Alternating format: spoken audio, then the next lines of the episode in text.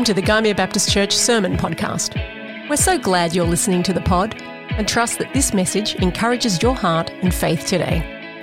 At GBC, we're all about partnering with God in the renewal and restoration of all things. And it's our hope that through these sermons, you'll discover the life changing power of Jesus.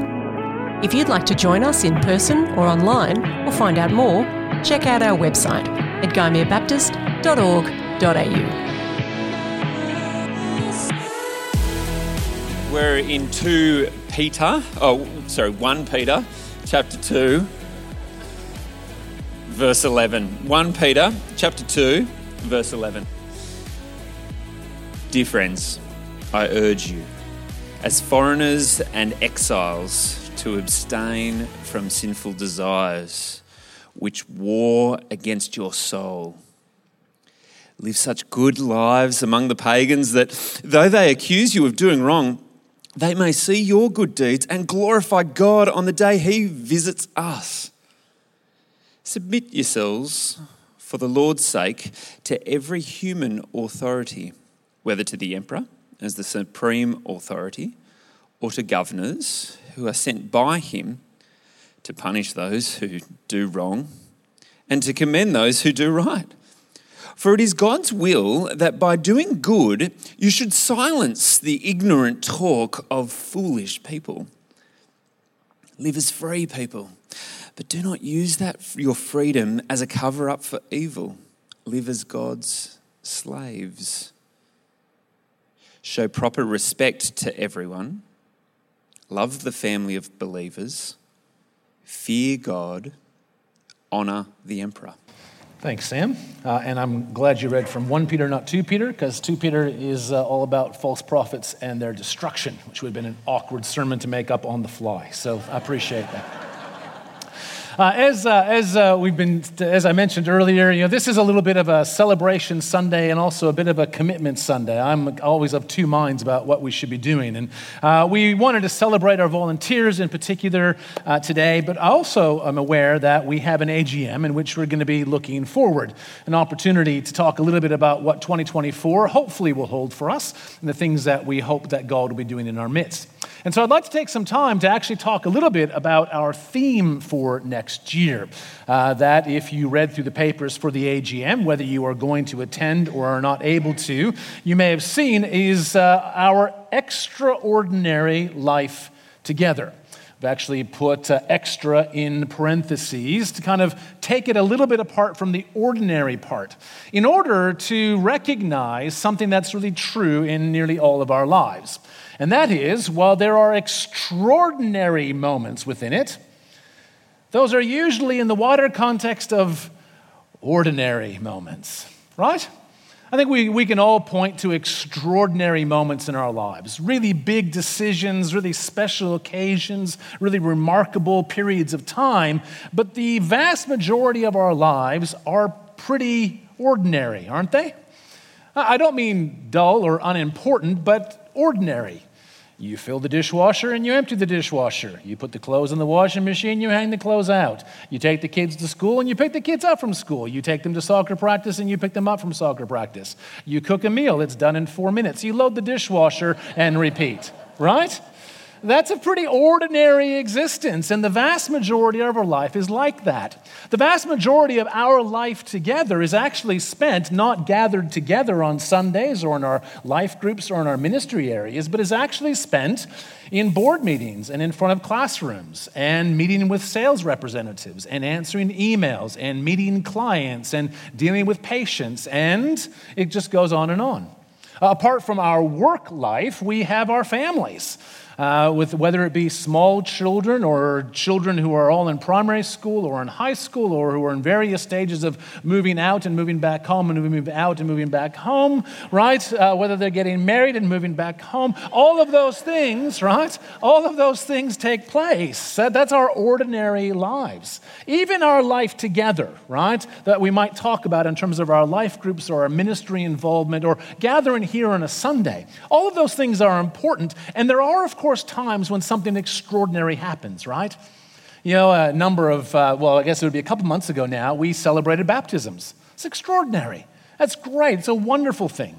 You've perhaps been a part of a life group where you have felt particularly cared for or supported in a difficult period of time.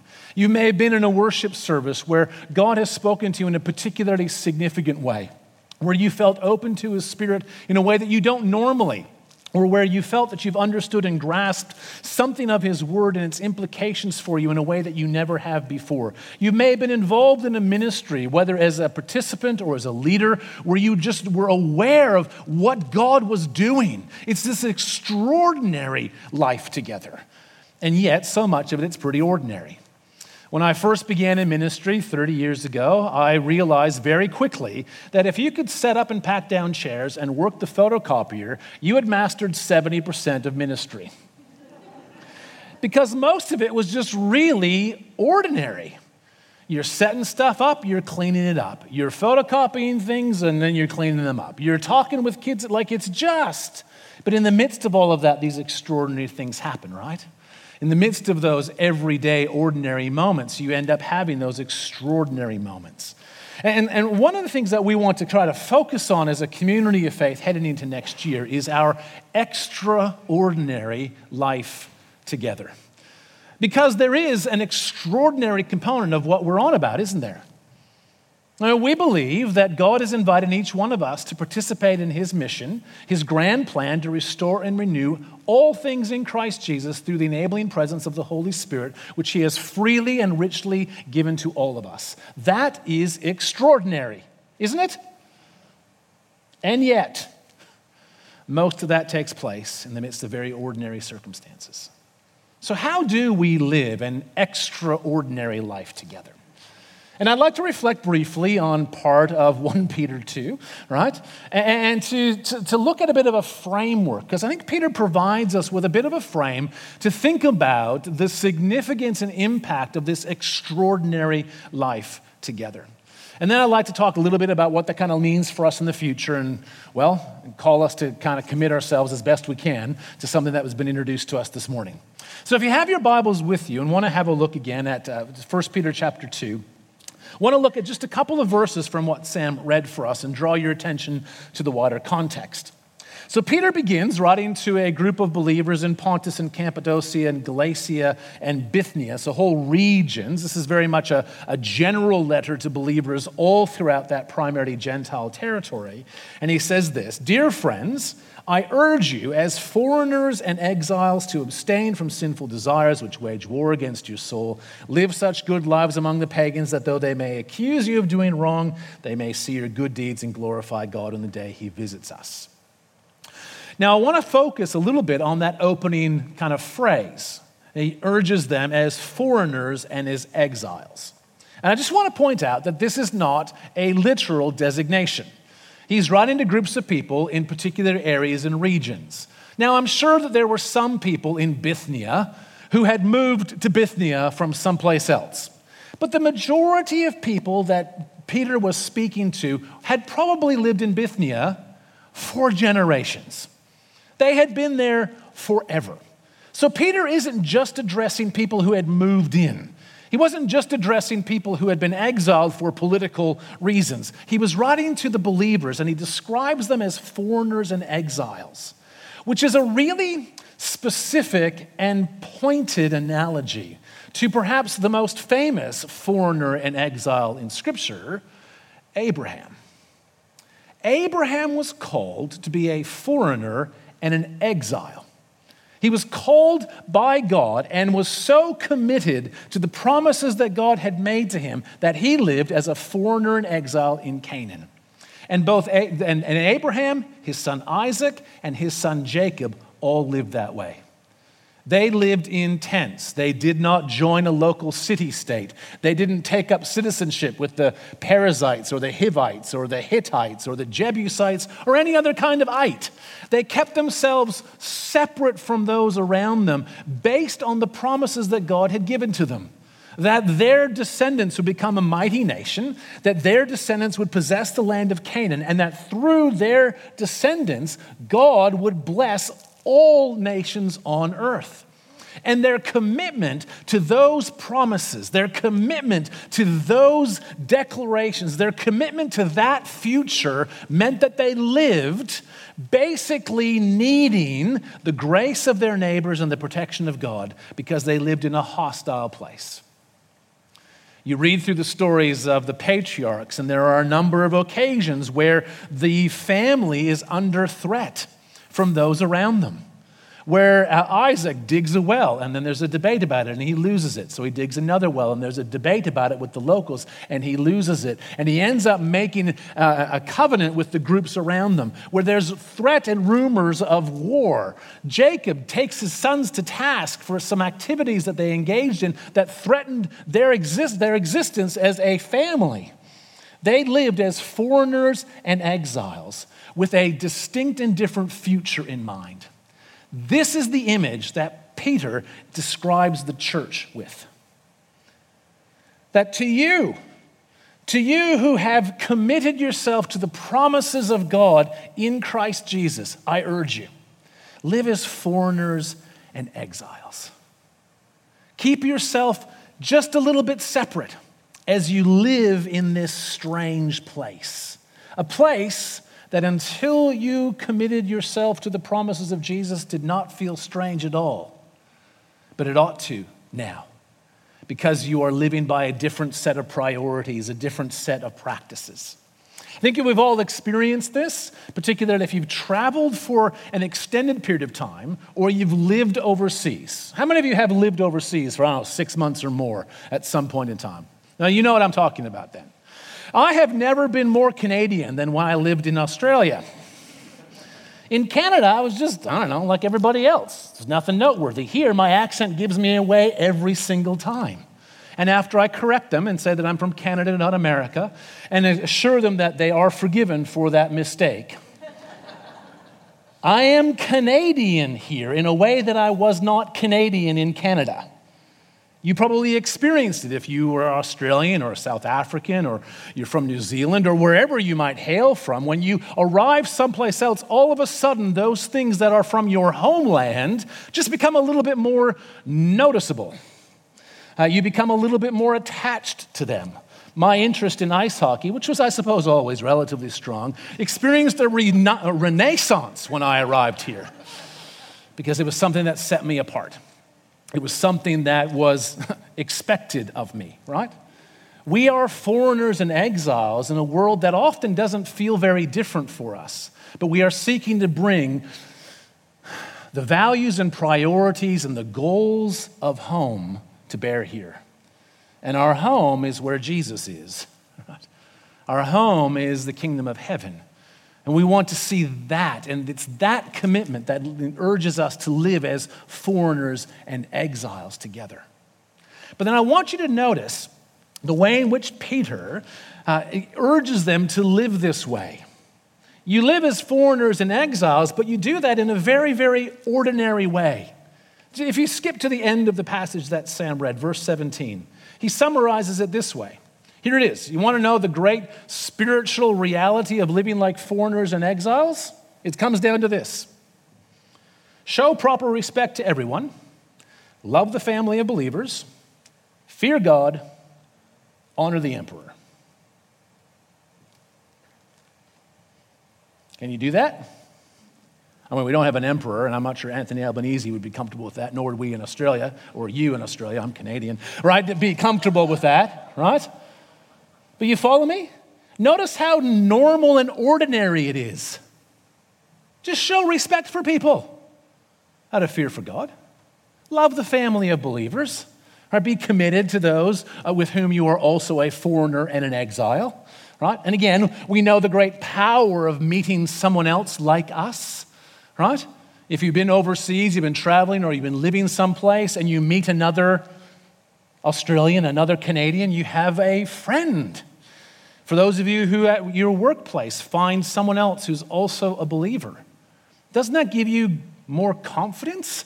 Doesn't that just encourage you just to know that there's someone else, maybe who doesn't come to your church or doesn't believe exactly the same things you do, but nonetheless is committed to following Jesus? There's something really powerful about that. Love the family of believers, fear God, so live wisely, Look at the way in which God made the world and live that way. Honor the authorities around you. Notice that there's nothing here about being a great evangelist, knowing everything there is to know about doctrine, being able to defend everything that any believer might say anywhere on social media that suddenly has become what you must obviously believe too.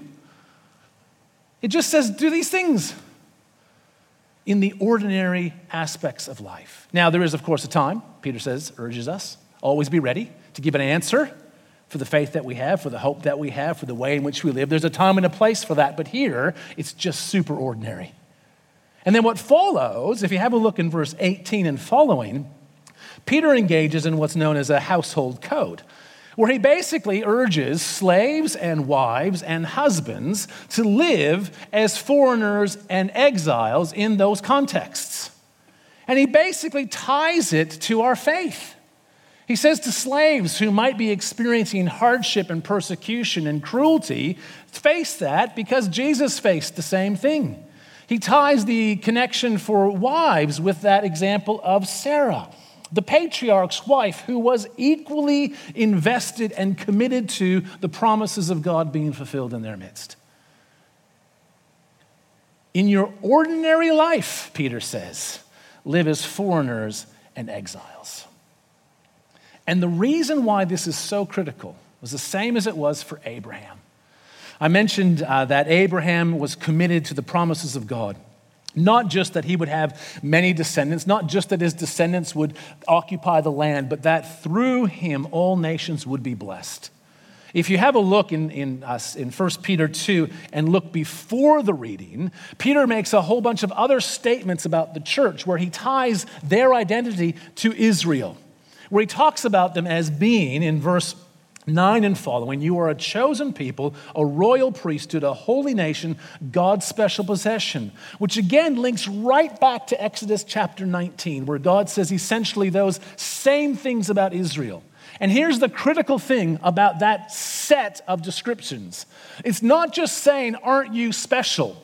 Because for Israel, the fact that they were God's possession and a holy nation and a royal priesthood and a chosen people was so that through them, the blessings of God to Abraham would be achieved. They were to be a living, breathing display home of what it looked like to live in relationship with the one true God. Their identity was tied to mission. Here, Peter says the same thing as foreigners and exiles, as those who have inherited the promises and the commitment of Abraham, of those who have inherited the promises and the commitments of Israel, for whom and through whom God is restoring the world, live this way in an extraordinary fashion. Extraordinary because you are the inheritors of those promises. Extraordinary because you are called to invite people into that same relationship. And absolutely ordinary because it counts tomorrow when you open your inbox. As you prepare to meet your first client, your first patient, as you prepare for the first class of the day, as you're driving to that sales pitch, as you're preparing that board paper, in all of those things, that, that, ordinary and extraordinary. And this is what we want to try to wrestle with a little bit as a community of faith next year a recognition that we are called to something extraordinary, and a recognition that most of how we experience that is pretty ordinary, just pretty normal and common. And so we've set a number of goals. Again, for those of you who have read through the papers, you're hopefully aware of these, right? We want to renew our focus and our attention on life groups, encouraging more people to be in life groups, encouraging more people to lead life groups, in order that we might have a place where we belong and where we grow, but enabling us to engage with our community. We want to uh, really uh, begin to develop a couple of spiritual sets of spiritual practices uh, wrapped around prayer and hospitality, uh, activities that we can do together uh, that are fairly ordinary. I mean, if I said to you, hey, as a church, we're going to start to pray, I would hope all of you would go, don't we do that already? Like, isn't that kind of standard practice? Yes. Yes. how do we do that together? How do we take that ordinary practice and make it extraordinary?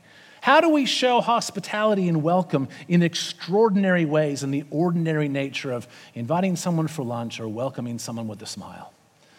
Uh, we want to uh, in, integrate our faith and our work practices. Uh, work, of course, is not just paid work, it's any repeated intentional practice that we engage in for meaning and purpose. Uh, it can be paid work. It can be caring for your family and your household. It can be, be caring for a spouse or partner or for elderly parents. It can be volunteering in a variety of places. It can even be the things we simply do around the home in our spare time. It can be the activities that we engage in. We want to see places where we can integrate our extraordinary beliefs into our ordinary work practices. And we want to continue to explore what it means for us to have a sense of community together. A sense that's really pretty tricky. Uh, people are really busy. Um, our attendance pattern suggests that a quarter of you won't be here again for another month. Half of you won't be here until a fortnight from now. A quarter of you will be here again next week. I hope you sit next to those people, because if you don't, you probably don't know them because we never move seats. Although I have noted a few of you are out of place this morning. it's disturbing me, which is why we never change seats.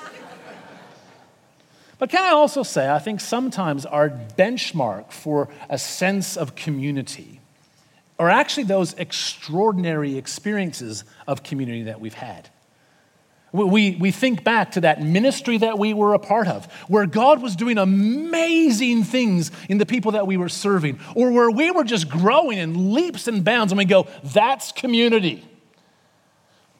Or we remember that life group or, that group of people that we were involved in, where we were growing in leaps and bounds, where we felt super cared for, that we really, really, truly belonged in a way that we had never belonged before, where we were engaged in ministry with them and we were seeing God do extraordinary things. We go, that's community. And the problem with making those extraordinary moments our benchmark is that most of our experiences are more ordinary, aren't they? So, how do we as a community of faith, busy and kind of from all over the place and you know, a little bit random in terms of when we're all together, how do we facilitate some of those extraordinary moments of belonging and connection and engagement in the midst of our ordinary? I don't know. I have a couple of ideas, and I mean two. And when they are exhausted, I'm out. How do we do that? Because these things are connected, aren't they? These things are connected. It is as we feel that we, are, we belong to the things that God is doing in the world that we are truly engaged and able to be about the work of God in the world. Because when we have a strong, deep, profound sense of an extraordinary life together, it is something that not only strengthens us, but it is also something that we want to invite people to join into. That people can come and be a part of this little slice of the kingdom of heaven. Imperfect though it may be, an opportunity for people to experience what it's like to live in relationship with God and to live in relationship with those who are foreigners and exiles committed to the promises of Christ. Only as we fully engage, shall we say, in the mission of God and our extraordinary life together will we be able to bring all of those things together. So I think there's dangers for us in all these areas, right? Where we can end up becoming insular and internally focused to the exclusion of the mission that God has sent us to. Or so focused on the mission that God has called us to that we forget about how we actually kind of do that together. We got to figure this stuff out. And so, our theme for next year our extraordinary life together. Focusing both on the extraordinary, the fact that we're called to participate in what God has invited us to, the restoration and renewal of everything in Christ Jesus, in the midst of our very ordinary lives. of work and play and family and stuff on Saturdays and busy weeks and holidays and travel and business and that. For us to experience a life together engaged in the mission of God. So I'm going to invite you all, whether you are visiting or whether you've been here since day dot, to stand right now those of you at home, I'd encourage you to stand. I know sitting watching something online, it's hard to feel like you're really, really invited and all that sort of stuff, and it can feel weird standing all by yourself in your living room, but I'm going to invite you to stand as well because I'm going to assume that you are all inspired and that you are all committed to this idea. I don't want to know if you're not. Just humor me on that one. Ask me questions later, but I'm going to assume for the moment that we all, in some way, shape, or form, whether it's in exactly the ways that I've described or whether it's this community of faith or another that you're a part of, that we all desperately want to live as foreigners and exiles in this world so that other people are drawn to Jesus. That's the assumption of why I've asked you to stand. And if you are committed here, if you're, this is your spiritual home, then I hope that this is a little more meaningful. If you're visiting with us, you have another community of faith, I hope you take this stuff back with you. Be committed there. But can I pray for us? I'm going to invite the worship team to come up as well at the same time. So we'll do a couple things. But shall we pray? Heavenly Father, I thank you that you are at work in the world, that you have never given up on your promises, your promises that never fail that you will restore and renew all things in Christ Jesus. And that you have, in your wisdom, in your mysterious ways, invited each of us to participate in that mission. That you have given to us your Holy Spirit to enable us, that we might be part of your work in the world. We thank you that while there are some extraordinary components of that, not the least of which is what I've just talked about, but that there are extraordinary moments of belonging and of seeing your hand at work and of growth and maturity. We also recognize that so much of our lives is lived in the ordinary, in the day to day, in the routines. And I pray that by your Holy Spirit, you might knit us together, that you might unite us together as a community of faith committed to your plans and purposes, committed to living as foreigners and exiles, to be just a little bit set apart as we seek to bring the good news to a world that is, as it was for Peter, as it was for Abraham, as it was for Israel, so often just a little bit hostile. May we be open to our community. May we live freely and openly before them. May we see you do extraordinary things in our midst. And I pray that as we look forward to next year, as we consider the ways in which we can live an extraordinary life together, that we might experience your goodness to us, that we might stand here next year this time with a great deal to be thankful for, as we have seen lives changed by Jesus, our own, those of our families, of our friends, of our workmates, of our colleagues, that we might see lives changed by Jesus and your kingdom come on earth just a little bit more than it is right now. And we ask all these things in Jesus' name. Amen.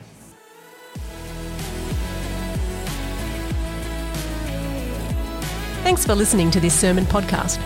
We hope you found inspiration and encouragement, and God used this message to speak to you. If you want to connect more with GBC, you can follow us on social media or contact us via our website. You can also get to know some of the people from our church community through the We Are the Church podcast real stories of real people sharing how Jesus has shaped and transformed their life. We pray you experience the transforming power of Jesus in your life and pray that God blesses you today.